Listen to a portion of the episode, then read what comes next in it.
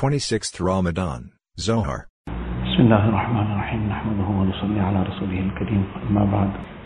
This is the book called Four Actions to Acquire the Friendship of Allah Ta'ala which was mentioned one of the days that inshallah we will read this which we often do for our benefit.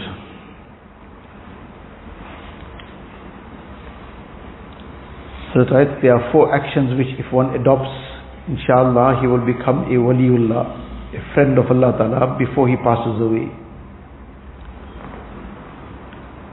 The blessings of practicing on these four actions, inshallah, he will gain the ability of practicing on all the other commands of deen. This is due to the fact that generally people find these actions difficult since it is difficult on the nafs. The student who manages to answer the difficult questions in the question paper will have no problem answering the easy questions. Hence, the one who suppresses his nafs for the pleasure of Allah Ta'ala and practices on the following actions, it will become easy for him to practice on the entire deen and he will become the wali of Allah Ta'ala. The wilayat of Allah Ta'ala, the Quran Sharif Allah has declared in awliya'uhu illa al-muttaqun. The friends of Allah Ta'ala are only the muttaqeen. Now this is a very significant aspect that Allah Ta'ala says His friends are only the muttaqeen. The wilayat Allah has declared on taqwa. In awliya'uhu illa al-mutahajjidun, illa al-mutanaffilun, illa al-sa'imun. In awliya'uhu illa al-muttaqun. Allah didn't say those who perform excessive tahajjud, whereas that's a very great thing those who keep a lot of nafil fast, which is a tremendous thing, greatly encouraged. But if a person is in engaging in all these amal, alhamdulillah, but simultaneously he is also committing some sins and persisting in some wrongs, then despite all the tahajjud, despite the tilawat of the Quran Sharif, despite the person giving a lot of sadaqah, despite the various efforts of deen, despite all the other things. But in the light of the Quran Sharif, this person is still far from the friendship of Allah Ta'ala. Far from the wilayat of Allah Ta'ala. So obviously, the wali of Allah Ta'ala will have all these things in his life. Because if a person progresses in the closeness to Allah Ta'ala, then it will be impossible to imagine that a person is close to Allah Ta'ala, but he doesn't have, let alone the faraiz, wajibat, sunnat muakkada, ghair muakkada. Such a person will be devoid of nawafil. He won't have tilawat in his life. He won't have zikr. In, it's not, just doesn't happen that way. But the wilayat is not based on that alone. But the wilayat is primarily based on taqwa. In awliya'u, illa al-muttaqun. The person has taqwa, then even if he doesn't have nawafil, this is a very subtle point, it's something to, not to misunderstand, but nevertheless this is the thing to know well, that if a person has no nafil, he's deprived himself of a lot. He won't enjoy that special closeness to Allah Ta'ala. Because that special closeness comes together with all the other amal, the necessary and compulsory amal, with nawafil, etc. The hadith, hadith Qudsi where Allah Ta'ala says that my servant never gets closer to me with anything more than the faraiz. But then, summa, then after he continues to get closer to me. He continues to get closer to me. ما زال عبدي يتقرب إلي بالنوافل he continues to get closer and closer to me by means of the nawafil. The nawafil on the foundation of the farais. Farais are the foundation. Person is trying to put the roof on, but there's no foundation, there's no pillars where the roof is going to stand. So farais includes all the compulsory things, including the person giving up haram. That's also farz. It's also farz to give up haram. give up sin. So on that foundation, a person continues to get closer and closer to Allah Ta'ala by virtue of nawafil. And he gets so close when he continues progressing, hatta ahbabtuhu, to the extent that Allah Ta'ala says, until I then love him. He becomes beloved to Allah Ta'ala. It is a very, very great position that we ourselves become the lovers of Allah Ta'ala. But to get to that point where Allah Ta'ala starts loving the person, that is even beyond. So now this is the benefit and the importance of the nawafil.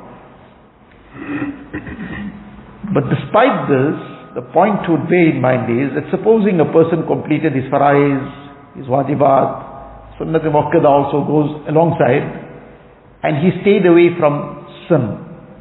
Allah forbid there was some thing slipped up somewhere, he immediately made sincere tawbah. And this person didn't excel in nawafil, perhaps he didn't perform any nafil. So obviously it's a very great deprivation. He didn't perform any nafil. But he didn't compromise on the farais, wajibat, sunnats, and he didn't compromise in falling in sin. He stayed away from sin. Such a person is also the wali of Allah Ta'ala. In the clear declaration of the Quran Sharif, in awliya'uhu illa al-muttaqun, this person is a wali of Allah Ta'ala. Yes, he deprived himself of the very higher ranks, but he's Allah's friend. and the person was performing tahajjud every day, every night, making one khatam every day, engaging in lot of other amal, alhamdulillah. But at the same time, he's got some sins running, or even making tawbah from it. He is watching some things. Says, no, no, his wife needs to also wind down. But winding down what? It's winding down his whole deen. So now he's got these things running, he's not guarding his gaze, his heart is now filled with some evils, he's indulging in some other haram. Sometimes his income is now in a, there's some issue there. His muasharat, his social life is not in order. He's now got these, as we have been discussing, these anger issues as a result of which now he's overstepping the bounds in so many things. So now, mashallah, all the tahajjud is very great. The tilawat is tremendously great and likewise all the other amal, very, very great. But in the declaration of the Quran Sharif, this person is not a friend of Allah Ta'ala. Now this is where shaitan sometimes puts us in a deception. That if you're engaging in some extra amal, Alhamdulillah, it's a very great thing. But the deception of shaitan is that it doesn't matter then if I'm still doing something else on the side, because I'm doing all this, it's fine. That's the deception. Whereas that person is not a wali of Allah Ta'ala. He is not a friend of Allah Ta'ala. This is the declaration of the Quran Sharif. Allah's declaration. In awliya'uhu, this is the person familiar with the Arabic language understands the construction. In awliya'uhu illa al-muttaqun. There's hasr in this. And therefore the translation is, Allah Ta'ala's friends are only the muttaqeen. It only comes out of this construction. Meaning of hasr. In awliyaul nafi and isbat. Gives the meaning of hasr. Now this is a grammatical point. But the point is, and the, the message in it is, that there is this, this confining it that only the muttaqeen are the friends of Allah Ta'ala, not anyone else. So now this is the whole point here, and this is the whole purpose of this message that's now going to be read out of it, that how to become the friend of Allah Ta'ala. And to become the friend of Allah Ta'ala, we have to give up sin, give up the disobedience of Allah Ta'ala. Now there are four things that the experience of these great luminaries has been, that some have a struggle with two aspects externally. MashaAllah, those who have already taken a step in deen and they have rectified this, Alhamdulillah. But at the same time, we should never ever in such discussions be taking our mind to anybody else. We discussed that incident about where Hazrat was speaking to those few people in that room, nobody else present, all of them mashallah had full beards, and he went on emphasizing it. One person later on said, that is what helped me. One person wrote to Hazrat Thanvi that often I am reading, I take some kitab for my benefit to read, so now there are sometimes some virtues that are mentioned there. So when the virtue is being mentioned about some action, and Alhamdulillah, I already am practicing on that action. Now I'm reading it, now there are these virtues mentioned. So my mind comes that this is the virtue of the action that I'm reading, but Alhamdulillah, Allah says I'm already practicing on this action.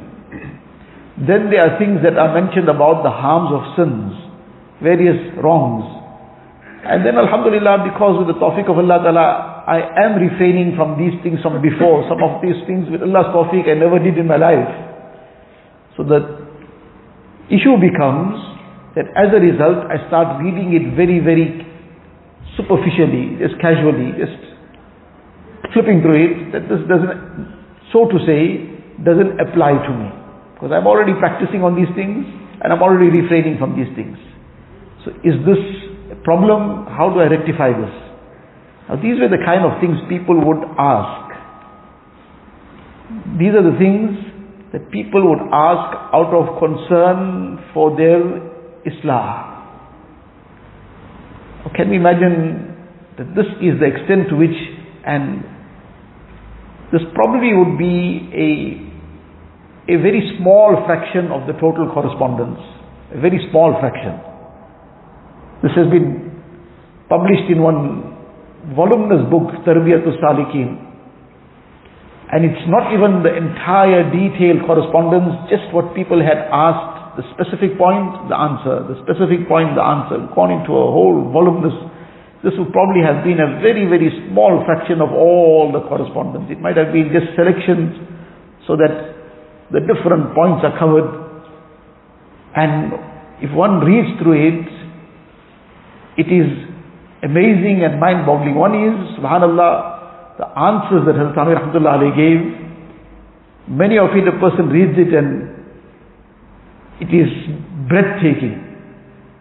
Meaning that one line is breathtaking. Subhanallah, outwardly the question was so complicated and in one line the whole answer is there and in one line the whole solution is given. And then the other side of it is that the kamal of the people asking the question. That is the other side of it. One is obviously the answer, that's the main part of it. The benefit is to take in the answer. But at the same time, when one reads that, it's amazing that mashallah, what concern this person had. And how much he was searching within himself. And not one, two, hundreds, thousands of queries of that nature. Where one is amazed at what people were looking within themselves. And how deeply they were scrutinizing themselves. And now they were presenting it. And then they were getting the advice. So it wasn't just very, very surface kind of questions. it was very deep. And it can only come from a person who has been soul searching.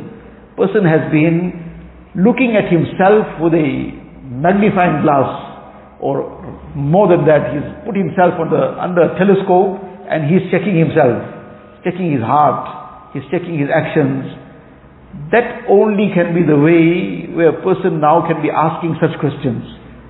Fine, with a fine comb going through every aspect of his life. Many of it, it appears, were people who had been present in the Khanqa at that time. So they now, they are reflecting and they're writing their questions and forwarding it and they're getting the answers.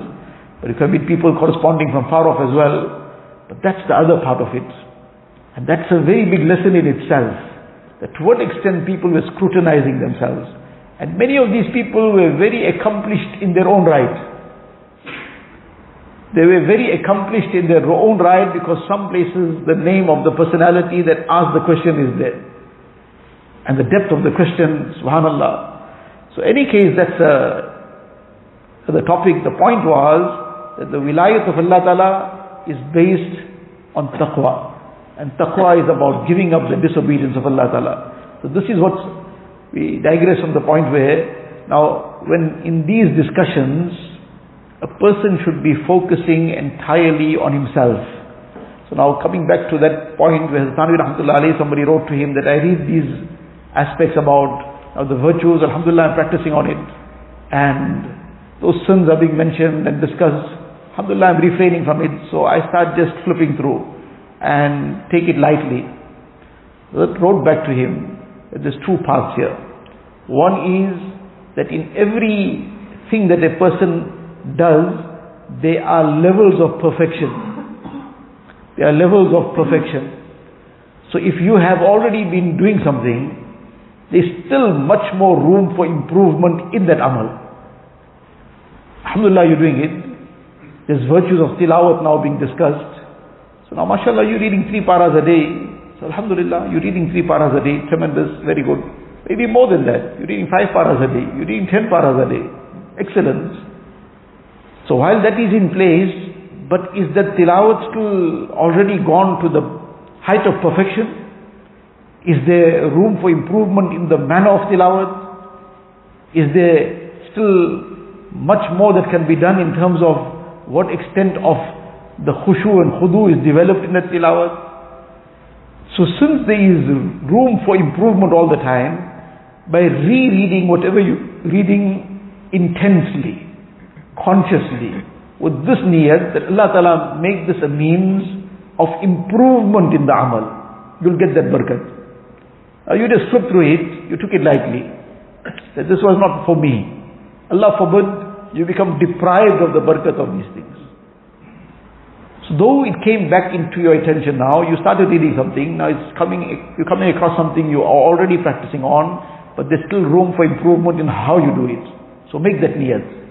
Then the other part of it is that if you are doing something, Alhamdulillah, the maintenance of that action, though you're already doing it, you are rereading the virtues that will help in maintaining it. What you're currently doing. What's tomorrow's story? What some small little hiccup will come somewhere, and then suddenly you realize this has been now neglected. So now you're keeping the, you're reading up this continuously from time to time. This will help in maintaining it. Likewise, that sin, alhamdulillah, you're refraining from it, but again you read about the harms of that sin. Again you read, now you haven't done it ever in your life, alhamdulillah, Allah's fazal. But by repeatedly going through these warnings from time to time, this will help inshallah to continue refraining from it. So it is never something that is just by the way. It has a tremendously great benefit, but it all depends on how the person is approaching it. What is his mindset? I heard this 50 times, so what? So now, this is not for me. The one incident that we mentioned many times, there was one couplet, sometimes, often in fact, in his majalis, somebody would be reciting some ash'ar, which ash'ar like we discussed the night before, two nights ago. These were not just poetry, just by the way poetry. This was the marifat of Allah Ta'ala all encompassed in those couplets and great lessons that were all involved in there. So any case, this was a kalam of marifat that used to be recited. So once one elderly person. So now elderly person, why this is being highlighted is, so he didn't have a nightingale voice or something. It wasn't something that was very, very exciting in terms of his, uh, he was reciting it fine and well, but not something that now was in terms of his voice and in terms of his manner was something really captivating. He was reciting the Ash'ar. So he came across, he recited the couplet, Hazrat Kalam it was, جو کرتا ہے تو چھپ کے اہل جہاں سے دیکھتا ہے کوئی تجھے آسماں سے جو کرتا ہے تو چھپ کے اہل جہاں سے دیکھتا ہے کوئی تجھے آسماں سے what you do away from the sight of people you hide and do things behind closed doors and drawn curtains but remember Somebody is watching from above. Remember, Allah is watching. So it may appear that nobody is seeing. Shaitan might put that deception at that time, but always remember Allah is watching. So now he recited it, so he said Pir Parho. So he read again, Pir Parho. He read again. So now he said, continue reading it. So now he continued reading it five times, ten times, twenty times, thirty times, the same line. It went on for the next half an hour, 45 minutes. The same line. Now that was not for the purpose of entertainment that that Ash'ar read. If it was for the purpose of entertainment, after five times everybody learnt it and they now, they heard it enough. No, no, it wasn't for the purpose of entertainment. It was for the purpose of embedding something in the heart. That this must come so firmly entrenched in the heart that whenever a person is tempted towards something, and sometimes person also now just look left and right, is there anybody watching? Nobody around. Before he looks left and right, his heart goes in the direction, but Allah is watching. Allah is aware. Whether anybody is here or not, what difference that makes? Allah is watching. Now that was the message and the lesson that was meant to be embedded deep down in the heart. So to do that, to try and embed that lesson, now this person was asked, continue repeating it, continue, continue. Now that is the point, this takrar. Everything, the person wants to do qirat now. So any person wants to do qirat, Qaisaf will ask him that how much of time you have dedicated for mashq. He says, no, no, I got no time, mashq for now practicing. And now he has to read, recite now. He wants to be a, distinguished qari now. He says, no, no, I got no time for practicing. I'll just come and learn the rules. He says, well then, fine. You'll get there someday. Probably a hundred years. That too might not happen. You're going to have to train, you're going to have to keep reciting, making mashq repeatedly, every day. Some very distinguished qurra, they said they used to make mashq every day for half an hour to for one hour, daily. Now, Allah Ta'ala then blessed them with that ability to recite the Quran Sharif in that manner. Now, that without that mashq, one gets nowhere, let alone in aspects of deen which are necessary that that training has to happen. Even in dunya, a person can't do it without that training. So now this was that part of that training, repeatedly embedding that in the heart. So again, coming back to what we were talking about, in these discussions, a person has to focus on himself. What is my position? Do I think I'm done? No, we're never done. There's always the concern for tomorrow. And shaitan often what he does in these kind of discussions takes the mind to somebody else. I hope so and so is listening. Or if that so and so is not here, I hope so and so was here. Because this applies to him. So now, whatever we hear, this applies to that person, and this applies to that other person, and this third thing applies to somebody else. But what applies to me, everything applies to me. Because if something, alhamdulillah, with the fadl of Allah Ta'ala we are doing it, we still have to worry about tomorrow that we continue doing it and we try to improve it. And if we are refraining from something with the fazl of Allah Ta'ala, we have to still worry about tomorrow. That we still stay away tomorrow as well. Tomorrow is another day. Shaitan is at his full effort to try and derail every person that's trying to move forward. So we have to all the time be on the same note, focusing on ourselves. Ji, the four actions, the first action, keep a beard to the extent of one fist in length. The following is reported in a narration of Bukhari Sharif, Khalif al-Mushrikeen, وفر اللحى وحف الشوارب وكان ابن عمر إذا حج أو اعتمر قبض على لحيته فما فضل أخذه It's reported in the Hadith Sharif that Nabi Sallallahu said, oppose the idolaters lengthen the beard and shorten the mustache. Then further it is mentioned that when Hazrat Ibn Umar radiallahu anhu used to go for Hajj or Umrah, he would take hold of his beard in his fists. Whatever amount of the beard was in excess of the fist, he would trim it. So which is the clear indication that one fist was necessary. What was in excess of it, that was trimmed, but not more than a fist. That was something not allowed. So what Nabi Sallallahu had said, lengthen your beard the Sahaba understood that best. What was the intent in this? What is the requirement in it?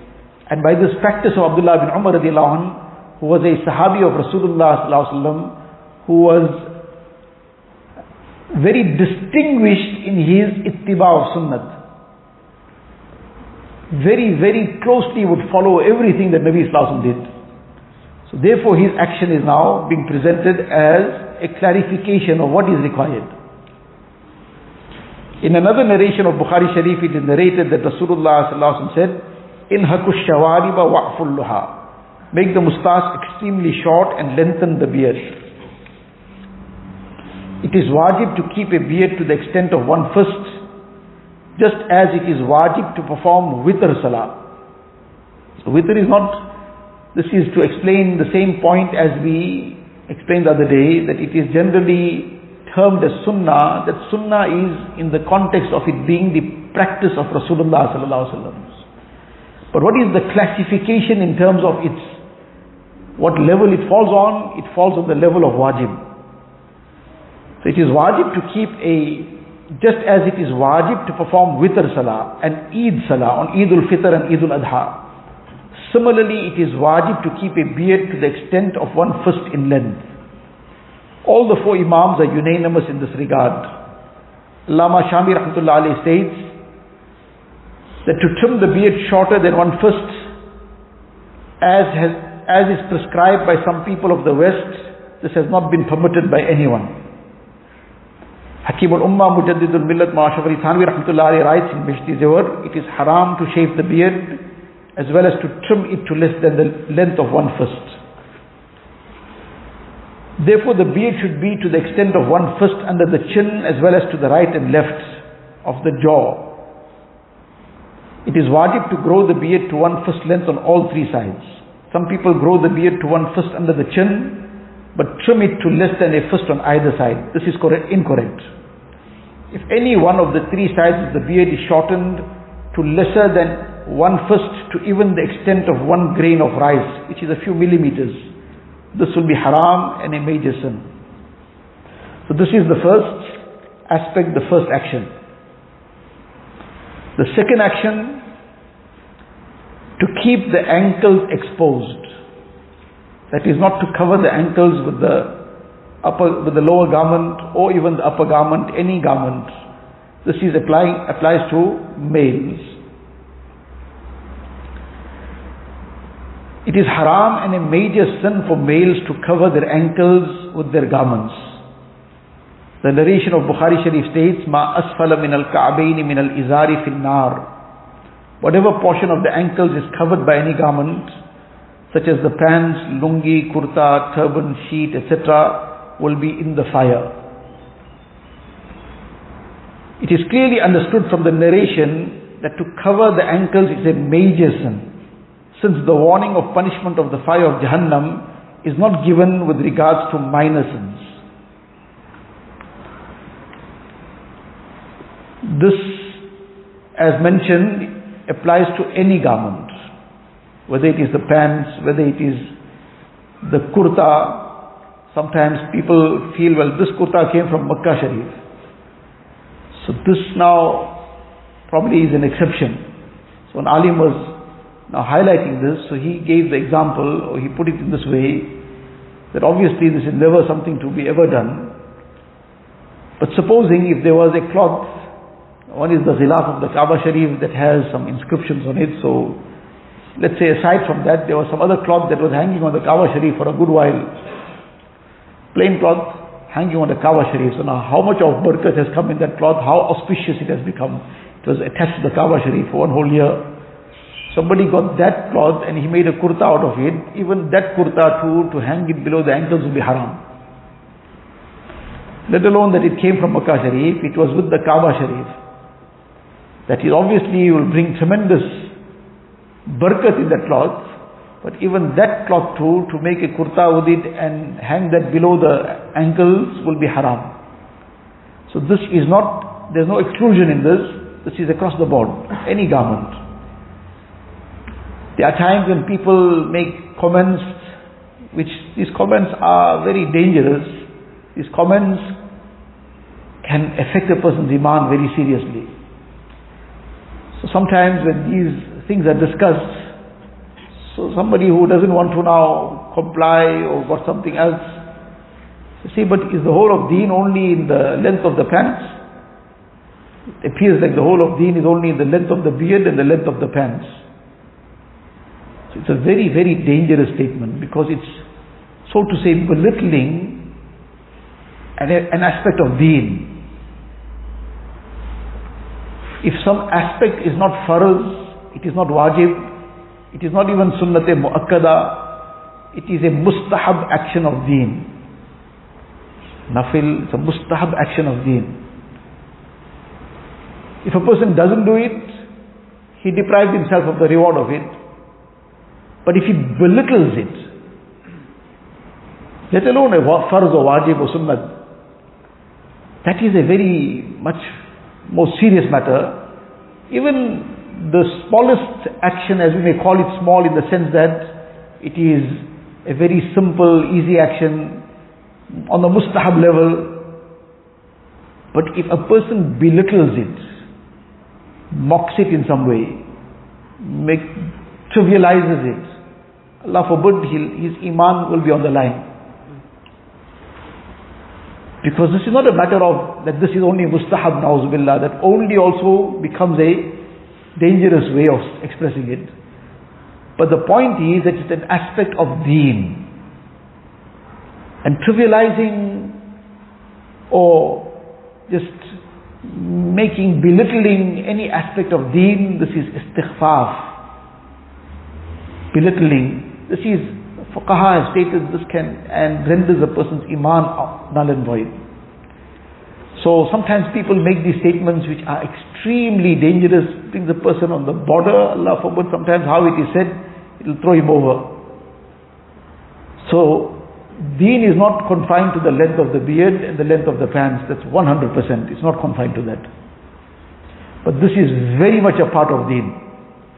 Because it has been emphasized by none other than Rasulullah sallallahu alaihi wasallam. And he has highlighted it. He has sounded the warnings for it. So though deen is not confined to this obviously, but this is very much part of deen and a very important part of deen. So therefore, this is something very, very important that this be always maintained. That the ankles be kept exposed. This applies to any garment that is worn from above. Person is wearing socks, obviously, that will cover his ankles.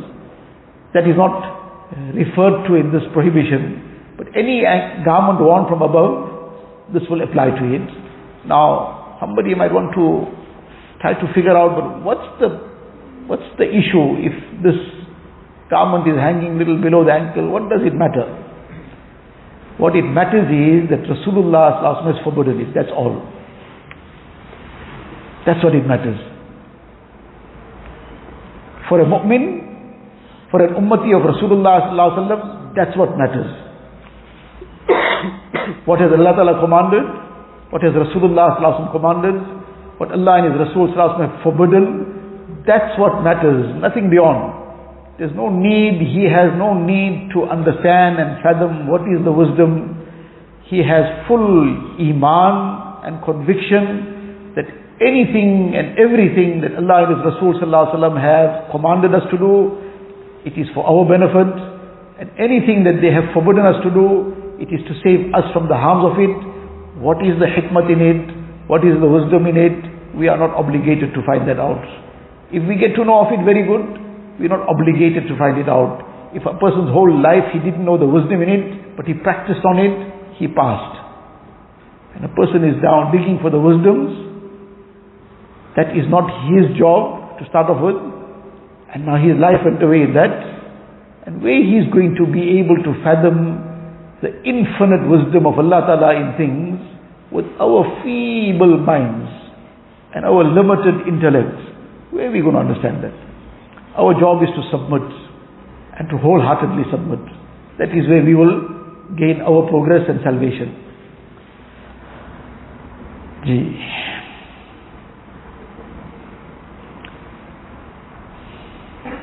Some people are under the serious misconception that it is only necessary to expose the ankles in salah.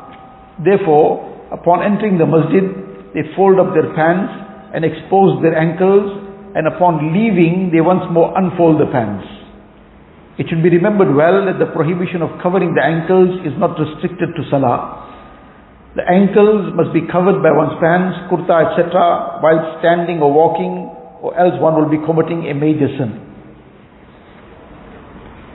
Allama Khalil Ahmad Saharanpuri Rahmatullah alayhi also states that this is applicable to males and not females.